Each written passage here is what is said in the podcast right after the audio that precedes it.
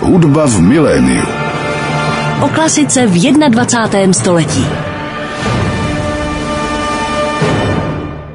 Hezký dobrý den, milí posluchači, ladíte frekvenci 98,7, posloucháte Radio Klasik Praha. No a teď začíná další díl pořadu Hudba v miléniu. A já mám velikou radost z toho, že se po mnoha letech u mikrofonu setkávám s dirigentem Jiřím Rožněm. Jirko, vítejte u nás v rádiu. Děkuji za pozvání a zdravím všechny posluchače. Je to opravdu dlouhá doba, co jsme se takhle v klidu před mikrofonem neviděli. Vy jste za tu dobu, co jsme se viděli naposledy, a vy jste mi to říkal, že to bylo v roce 2015. Eh, myslím si, že to bylo v roce 2015 před soutěží v Salzburgu. Ano, je to, to znamená, tak. že to bylo léto 2015. Vy jste za tu dobu udělal obrovskou kariéru, což vám gratuluji. Je radostné sledovat ty vaše vaše kroky v té kariéře. Teď jste vlastně na chvíli v Praze, abyste připravil pro Národní divadlo velký projekt Plameny Ervína Šulhofa, ale řekněte mi, co je vlastně aktuálně vaším domovem? Je to Praha nebo jste tím dirigentem na cestách? Domovem je Praha, jsem za to nesmírně rád, protože jsem se vlastně vrátil z působení ve Velké Británii ze Skotska těsně před vypuknutím covidové pandemie, takže už teď přes dva roky žiji napevno v Praze a samozřejmě cestuji a lítám na hostování po Evropě či po světě. Co covid? Myslím si, že pro každého interpreta a člověka, který žije tou živou muzikou, to byly nesmírně těžké roky. Tak jak jste to prožíval vy? Bylo to nesmírně těžké samozřejmě pro muzikanty, nejenom pro muzikanty, ale pro všechny na celém světě. Já si zase až tak stěžovat nemůžu, protože jsem měl poměrně dost příležitostí i během těchto dvou uplynulých let. Byl jsem několikrát v Dánsku, ve Švýcarsku, ve Francii i s jinými orchestry, takže nemohu si vysloveně stěžovat, ale na druhou stranu si taky myslím, že pro dirigenta v mém věku to taky není úplně špatná věc, nebo špatná věc, když se některé ty velké debity odloží, tak člověk za ty dva, tři roky přece jenom ještě vyzraje. Má víc Takže, času. Přesně tak. Já jsem ten čas využil ke studiu, tak také samozřejmě k relaxaci, protože v těch letech předtím to bylo velice náročné, takže člověk také musí si odpočinout a mít čas sám pro sebe. Já jsem eh, často právě s muzikanty mluvil o tom, zdali se přinutili v době toho covidu cvičit nebo studovat, což asi nebylo určitě vždycky jednoduché, protože když člověk vidí tu prázdnotu v tom diáři, která je o mnoho větší než v rámci toho normálního provozu, tak třeba někdy ten impuls k tomu, aby se šel učit nebo aby šel cvičit, je náročnější. Určitě, ale já, jak říkám, měl jsem koncerty, takže vždycky, když něco skončilo, tak jsem se připravoval na ten další projekt, takže jsem neustále stejně byl obklopen partiturami. Jirko, my si budeme povídat o světě opery. Přiznám se, že vlastně poprvé jsem vás živě v opeře viděl a teď už si nevzpomínám, kolik měsíců je to zpět, když jste dělal Rusalku, troškovou Rusalku ve státní opeře, kde zpívali Pavel Černoch a Kateřina Kněžíková. Tak prozraďte mi, co pro vás znamená opera jako hudební obor? Já operu miluju, je to opravdu radost, je to nesmírně náročné, samozřejmě jak časově, tak i všechny ty jednotlivé aspekty úvozovkách ukočírovat a držet pohromadě, ale ty zkušenosti z té opery jsou obrovské a potom to vidím i na symfonickém dirigování, že už i v situaci, která se mi nedávno stala, že mi bylo nabídnuto zaskočit na Malorce a dirigovat Alpskou symfonii Strauze. Měl jsem na to asi týden. A předtím jste to nedělal nikdy? Nedělal jsem to. Přijal jsem to, navíc jsem ještě v ten týden jsem dirigoval poměrně náročný program s komorním orchestrem v Žilině, tak jsem vždycky odpoledne a večer na hotelu věnoval Strausovi a musím říct, že potom na té Malorce jsem se s tím dílem a s tou partiturou cítil tak, jako už kdybych to někdy dělal. A je to právě třeba díky té zkušenosti z té opery, že člověk je, a teď nevím, použiju-li to správné slovo, rychlejší nebo se snadněji učí?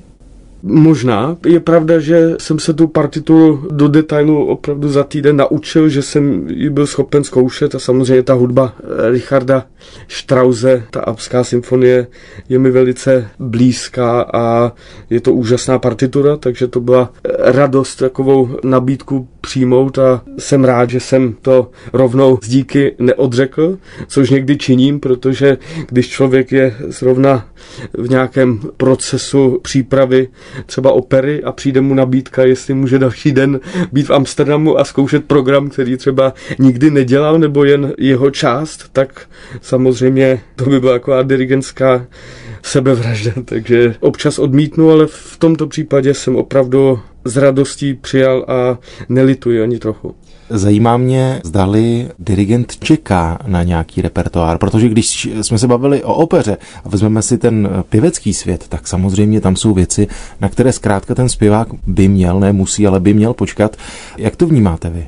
Tak u toho zpěvu je to samozřejmě trochu jiné. Tam je nesmírně důležité, aby ty role, aby seděly těm zpěvákům, aby byly vybírány pečlivě, což se ne vždycky děje bohužel, ale u dirigování já si myslím, že i mladí dirigenti, teď je generace dirigentů v mém věku, či ještě mladší dokonce a dokáží zadirigovat velice široký repertoár s velkým úspěchem. My jsme viděli ten rychlý záskok za Daniela Barnboima na Pražském jaru, kdy vlastně mladý německý dirigent velmi sectí, řekl bych, oddirigoval po dva večery ten velký smetanovský cyklus.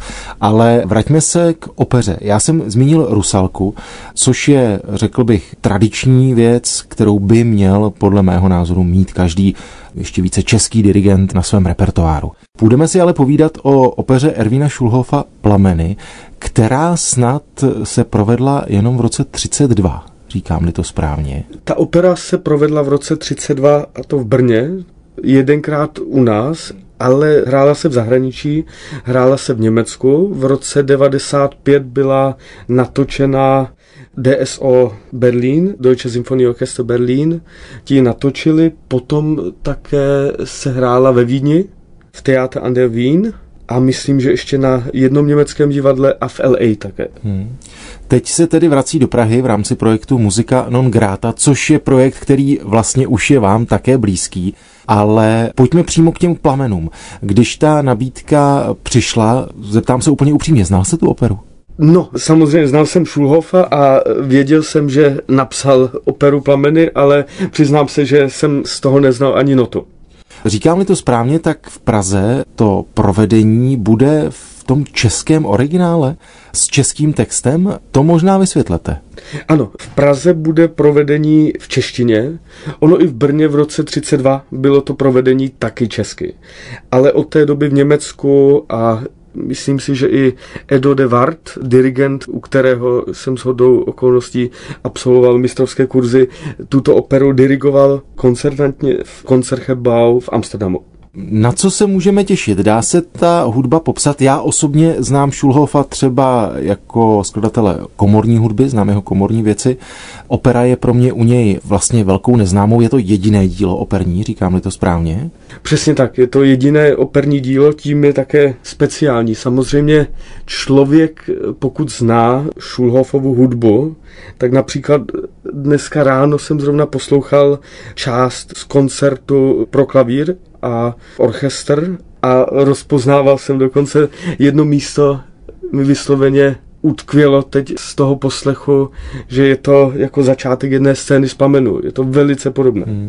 A jaká je ta hudba? Dá se popsat slovy, tak jsme na začátku 20. století, kdy někteří skladatelé píší ještě stále tradičně nebo pozdně romanticky, vedle toho ale už máme mnoho let po premiéře Stravinského svěcení jara v Paříži. Tak jaký je ten Šulhov? Je tam více vlivů. Je tam vliv impresionismu poměrně silný, také vliv Stravinského, například začátek druhého dějství je úplně jak z Petrušky, pak je tam jedno místo pro mě trochu taková esence jako z ptáka ohniváka. Takže ten vliv Stravinského je tam určitě patrný, vliv Debussyho a impresionismu, ale také jazzu. Je tam několik vstupu jazzového orchestru, který je napsán za scénou, což to je také velice zajímavé. A na začátku třetí scény prvního dějství tam zase se vrátíme, zní to trochu jak gregoriánský chorál. Máme tam varhany, máme tam jeptišky, které jeden z těch stínů předspívává a ty ostatní odpovídají, takže prostě psalmodický způsob. Je tam hodně různých vlivů, i Wagnera člověk občas může slyšet. Jak se mu to podařilo dát dohromady? Protože teď jste vyjmenoval celou škálu, tak jak to vnímáte vy? Ono tím, že se to v té opeře objeví a pak se to navrátí, například ten prvek toho jazzového orchestru, tak to potom lépe drží pohromadě. Kdyby se to objevilo jenom jednou a už se to nevrátilo v průběhu toho hudebního toku, tak to bude působit náhodně, ale tak to, to tam sedí. Zmínili jsme projekt Muzika non grata, řekl jsem také to, že vlastně tento projekt vám rozhodně není cizí, ale nechám na vás, abyste řekl posluchačům vlastně, jaká díla už jste stihl nastudovat v rámci projektu Muzika non grata. Můj první velký projekt byl na podzim minulého roku a to příprava dvou oper Arnolda Schemberga Erwartung a Kurta Weila Seven Deadly Sins, Sedm smrtelných hříchů, kde hlavní protagonistkou byla Dagmar Pecková a v Schembergovi Petra Alvarez Šimková ve spolupráci se skvělou českou režisérkou Barborou Horákovou. Obě to jsou díla, ve kterých jsou ty pěvecké party nesmírně stěžení, pokud se nepletu, tak u Schoenberga je to vlastně jediná postava Přesně v celé tak, té ano. opeře. Tak jak k tomu člověk přistoupí? Celé se to staví na tom pěvci? No je to nesmírně obtížné. Ten Schoenberg samozřejmě, ta intonace, opravdu zaspívat všechny ty intervaly, které v té partituře tkví, je v skutku nadlidský výkon a musím říct, že jsme s Petrou strávili hodiny a hodiny na zkušebně a ona samozřejmě také svoji osobní přípravou a snažili jsme se, aby tam bylo co nejvíc těch tónů, které Schemberg napsal, protože musím říct, že když člověk se zaposlouchá do nahrávek, tak často těch opravdu těch tónových výšek, které Schemberg určil, vymyslel, tam moc není. A naštěstí mám výhodu absolutního sluchu, takže když začala zpívat třeba o půl tónu tu frázi, tak jsem hned zastavil a řekl, ne, tohle musí být od D a hmm, tak dále. Hmm, hmm. Vedle toho Dagmar Pecková, dáma, kterou všichni znají, dáma, která vždy řekne to, co si myslí. Tak jaké bylo to vaše setkání s Dagmar Peckovou? Ta spolupráce byla krásná, my už jsme se znali pár let předtím, protože jsme měli stejnou agenturu, kamaráta, takže jsme se už znali, ale poprvé jsme se setkali profesně a byla to krásná přátelská spolupráce s velice milou osobní atmosférou. Zpátky k plamenům. My jsme mluvili o hudbě, ale nezmínili jsme ten příběh. Z mého pohledu ve zkratce je Don Juanský. Můžeme si vzít paralelu z Mozarta, z Dona Giovanniho? Určitě. Dokonce je zajímavé, že v jedné scéně je tam také kontur mm-hmm. a Šulhov používá ty fanfáry z Dona Giovanniho Dále je tam, jak máme v předehře Dona Giovanniho, takové ty výjezdy ve smyčcích.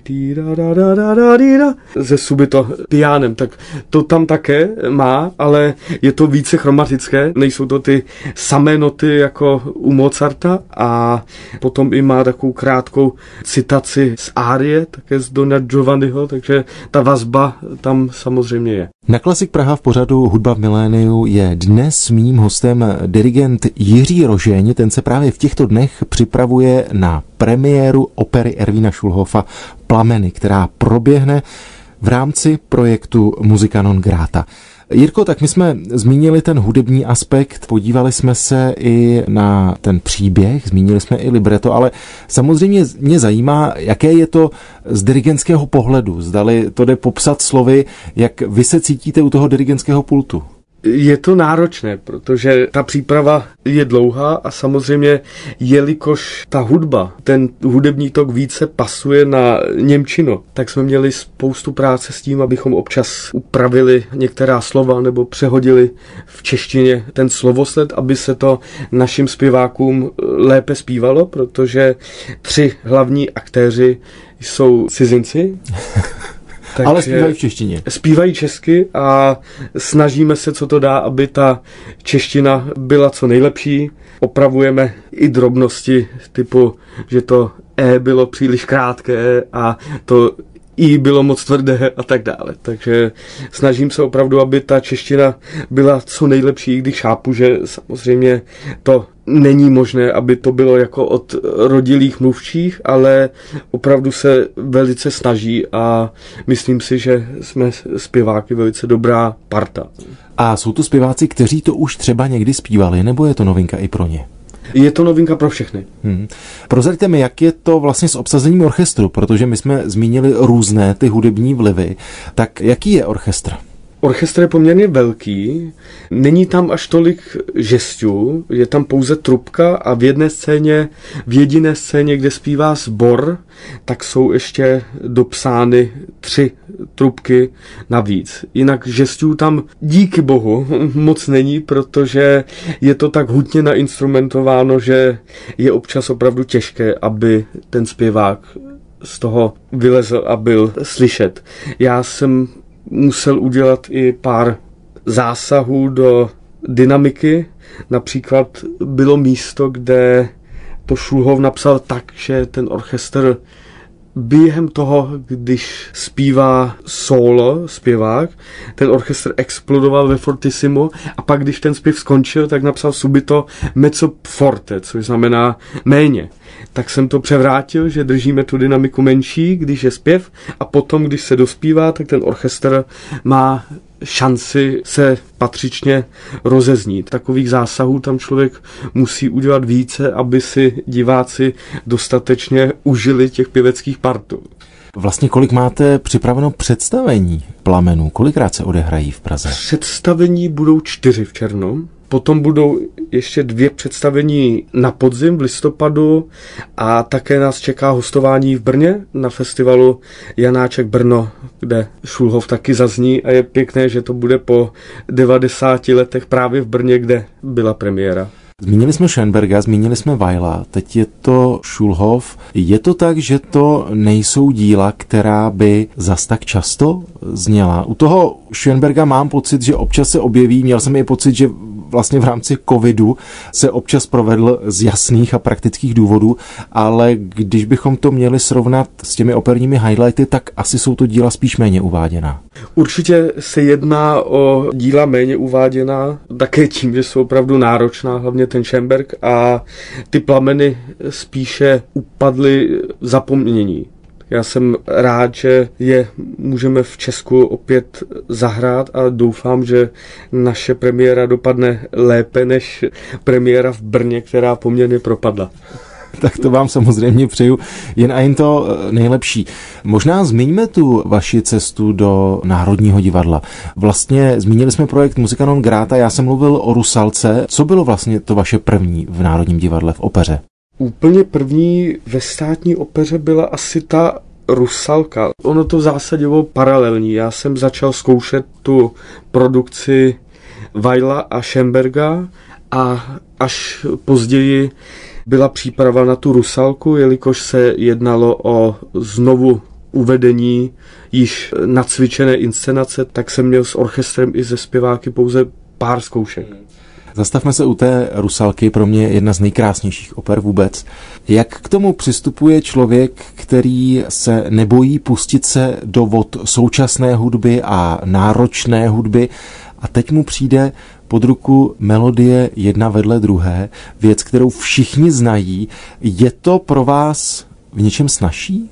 Je to jiné, samozřejmě to studium i té partitury soudobé, moderní nebo romantické, tak samozřejmě liší se to, hlavně ta instrumentace samozřejmě je jiná, takže i potom ta práce s orchestrem, ale já se cítím v romantické hudbě naprosto doma. To, že samozřejmě teď dělám tituly jako Plameny nebo na konci června v Ostravě českou premiéru Prometea od Nona, tak samozřejmě se o mě mluví jako o tom, který zbožňuje soudobou hudbu a vypadá to zdánlivě, že dělám jenom soudobou hudbu, ale to samozřejmě není pravda. Já miluju romantismus Dvořáka a Rusalku, takže se v této hudbě cítím doma. Já si právě naopak říkám, zdali to pro mladého dirigenta není v něčem těžší jít z kůží na trh právě v té Rusalce, kdy samozřejmě v rámci toho českého prostředí to všichni znají, všichni to zpívali, všichni to hráli, všichni na to mají nějaký svůj názor.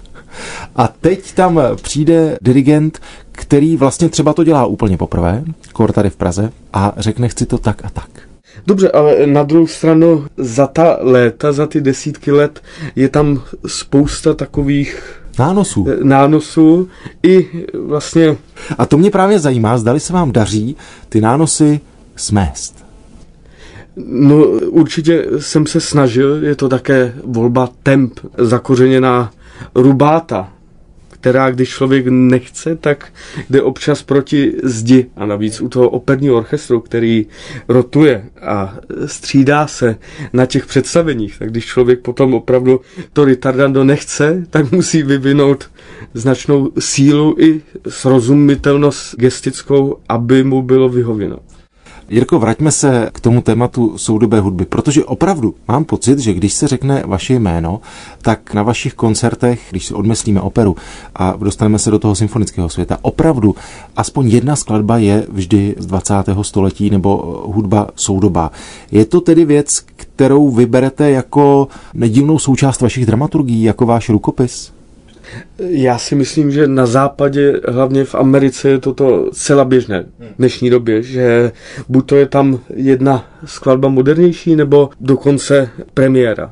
Já si myslím, že je to důležité, aby se hrála hudba, která teď vzniká. Samozřejmě ta hudba musí být kvalitní a ona projde sítem času, takže uvidíme, co se z toho bude třeba za 20, za 30 let hrát, ale dá tomu tu šanci je nesmírně důležité.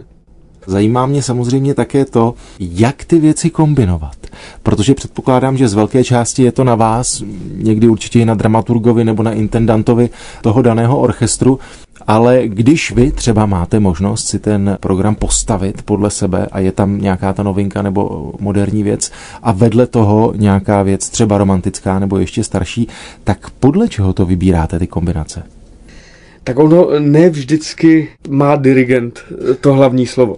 Pokud se jedná o slavné orchestry a mladšího dirigenta, tak často už mají svoji myšlenku programovou, ale na druhou stranu většinou taky chtějí, aby tam bylo něco českého, protože jsem Čech a za to jsem rád, ale já se snažím potom, když mám úplně volnou ruku, aby ty skladby spolu nějakým způsobem souvisely, aby tam byla nějaká sjednocující myšlenka, nebo aspoň, aby také tonálně k sobě šly. Mm-hmm. Já vím, že člověk, který nemá absolutní sluch, tak nevnímá, jestli ta skladba je v S-dur či v A-mol, ale já věřím, že nějak podvědomě člověk ty tóniny vnímá, tak i na tohle myslím. Určitě důležitou věcí při hostování českého dirigenta je ta zmíněná česká hudba. Říkám si, zdali to vlastně není někdy svazující, že ta paralela český dirigent zahraje českou hudbu je samozřejmě jasná a je logická a chápu jí, ale zdá vás to třeba někdy trochu neštve. Ne, já zbožňuju naši národní hudbu, hudbu Dvořáka, Smetany samozřejmě, Suka, Janáčka a hlavně Bouslava Martinu. Jak to vlastně je, když se podíváme na ty zahraniční orchestry, tak ano, můžeme říci, máme tam cyklus symfonických básní, Vltava, vedle toho Dvořákovy symfonie od páté dál se hrají všude, možná glagolská mše a Martinu třeba symfonie nebo nějaký klavírní koncert, ale jsou intendanti a pořadatelé odvážnější a troufnou si třeba na Suka nebo Nováka? Suka už jsem také párkrát dirigoval, ale musím říct, že vždycky velice vítají hudbu Bouslava Martinu. Například šestou symfonii budu dělat příští rok v Seattle a i například kabeláče. Já jsem to navrhl do Londýna k BBC a před dvěma týdny jsem čtvrtou symfonii z BBC symfonii dirigoval a byla přijata velice vřele, jak orchestrem, tak vedením a vedení nepřemýšlelo ani minutu nad tím, že by takovou skladbu odmítlo. Na Klasik Praha je dnes mým hostem dirigent Jiří Rožeň. Jirko, vy jste zmínil ten fakt, že jste před pár týdny, dva týdny, je to nebo tři týdny, co jste byl u orchestru BBC v Londýně, tedy u tělesa, u kterého byl Jiří Bělohlávek jako šéf. Tak s čím člověk přichází na tu první zkoušku, protože je to špičkové těleso, které nikomu není potřeba představovat.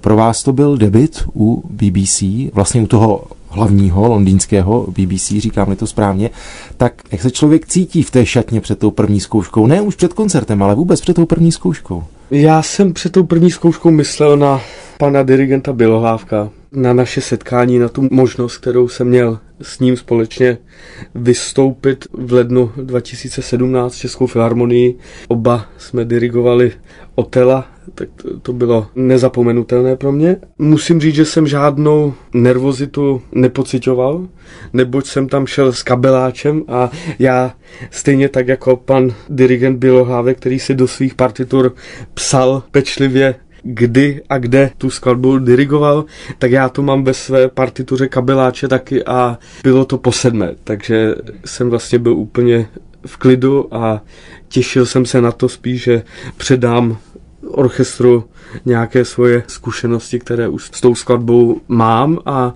musím říct, že jsem si s orchestr sednul velice dobře a je to úžasný orchestr a velice, velice přátelský.